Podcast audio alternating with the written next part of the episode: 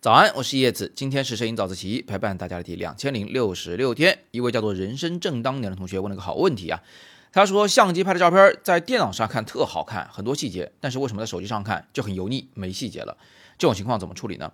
来，我们先总结一下，你看到的是一个什么样的现象？我们管它呢，就叫做显示器偏色，对吧？你的电脑和你的手机显示的结果不一样，同一张照片两个效果。其实这个偏色的还不只是电脑和手机，还包括你那个相机的背部屏幕，是不是也偏色呢？你仔细比比看啊。还有啊，就是光说电脑，你摆三台不同的电脑啊，一台联想，一台苹果，一台小米的，你摆一块看同一张照片，你看看颜色结果能一样吗？也很不一样。所以怎么办？我们需要把它给色彩统一起来。其实呢，色彩是有一个国际的标准的啊，红色就应该显示为红，绿色就应该显示为绿，它不应该有那么多的偏色。但是由于这个呃成本的原因，很多显示器呢是达不到这个水准。还有一个原因呢，就是因为显示器用久了以后，它会有衰减的现象，呃，颜色会出现偏色，它实际上就是老化了嘛啊。所以用久了，以这个准的显示器也可能会变得不准了。如果你的显示器或者是说手机屏幕颜色不准，然后你还基于这种显示结果在修偏调色的话，你猜结果会怎么样？那只能是越调越糟糕。你以为你调的好看了啊，你看着也确实是好看的，可是难道别人的标准的色彩的显示器上一看，就发现这个颜色非常的怪异？那么怎么办呢？怎么解决这个显示的颜色准确度问题呢？我们大致上就分两种方法。第一种方法。直接买一个好的专业的显示器，色彩不偏色的那种。这种显示器呢有几个特点：第一，它会贵一些；第二，它通常经过了出厂校准，就是色彩在这这个卖给你之前就已经校准过了，所以你可以放心用，一开箱就是标准色彩。第三个特点呢，就是它可能会有比较强的这个硬件基础，比如说十比特色深啊。啊，或者是说均度比较高，就是画面的每一个角落颜色的显示的统一性比较好，呃，这些特点啊，都是拿这个高成本堆出来的。在摄影领域，甚至是比如医疗啊，或者是更专业的一些领域呢，其实有一个非常专业的显示器品牌，叫做易卓，这也是我现在正在用的显示器，用了很多年了。我用的是艺卓的三幺九 X，呃，它确实比较贵，在京东卖五万三千九百九十九。但是呢，一卓其实也有很亲民价格的显示器，比如说 CS 二四幺零才卖五千块钱不到，比我用的这台呢少一个零，但它也是这个在参数上比较好、比较稳定，而且出厂经过色彩校准的显示器，所以各位同学可以考虑一下。你要知道显示这个事儿非常重要啊，如果显示器不达标，那什么修图、什么打印输出的偏色。你都没法说人家，你说打印店你偏色了，打印店说你怎么知道是我偏色了，不是你显示器偏色了，你都没法说人家了，对吧？但是如果你说我是用的是可是一卓显示器，对方一听，行内人一听一卓就觉得是靠谱的啊，就是如雷贯耳的行内的专业品牌。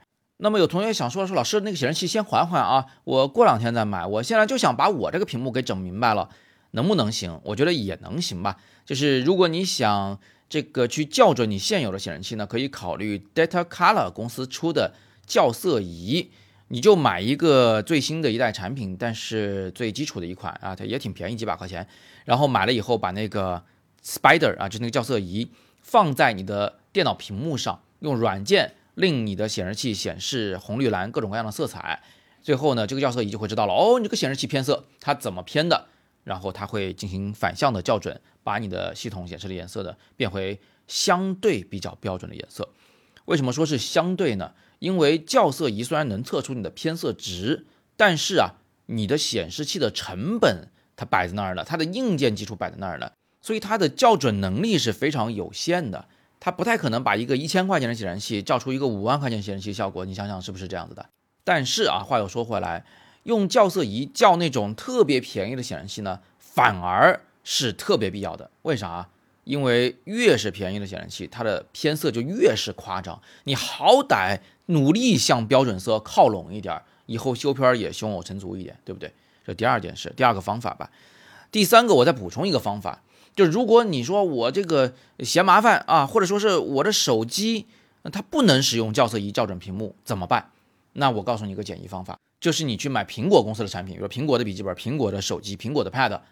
那不是说苹果就不偏色，而是它比起那些肆无忌惮的偏色非常严重的显示器或笔记本产品来说，苹果相对比较标准。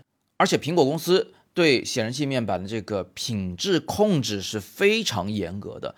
所以呢，这就带来一个好处，是你不管买它什么产品啊，Pad、手机和电脑，至少这三个设备你摆在一块放同一张图片的时候，它们之间的色差是非常小的。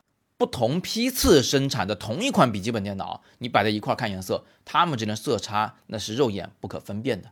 所以这也是很多设计师、摄影师都喜欢买苹果设备的原因之一。所以各位同学，如果是想在手机上看到相对比较正确的色彩，你就买苹果吧。呃，说个小道消息，我还听说啊，在淘宝上卖衣服的那些卖家们，他们在摄影师拍了片、修完图啊，这个宝贝上架之前。是以什么屏幕为标准，在看这个宝贝的颜色是否符合啊？这或者是接近实物呢？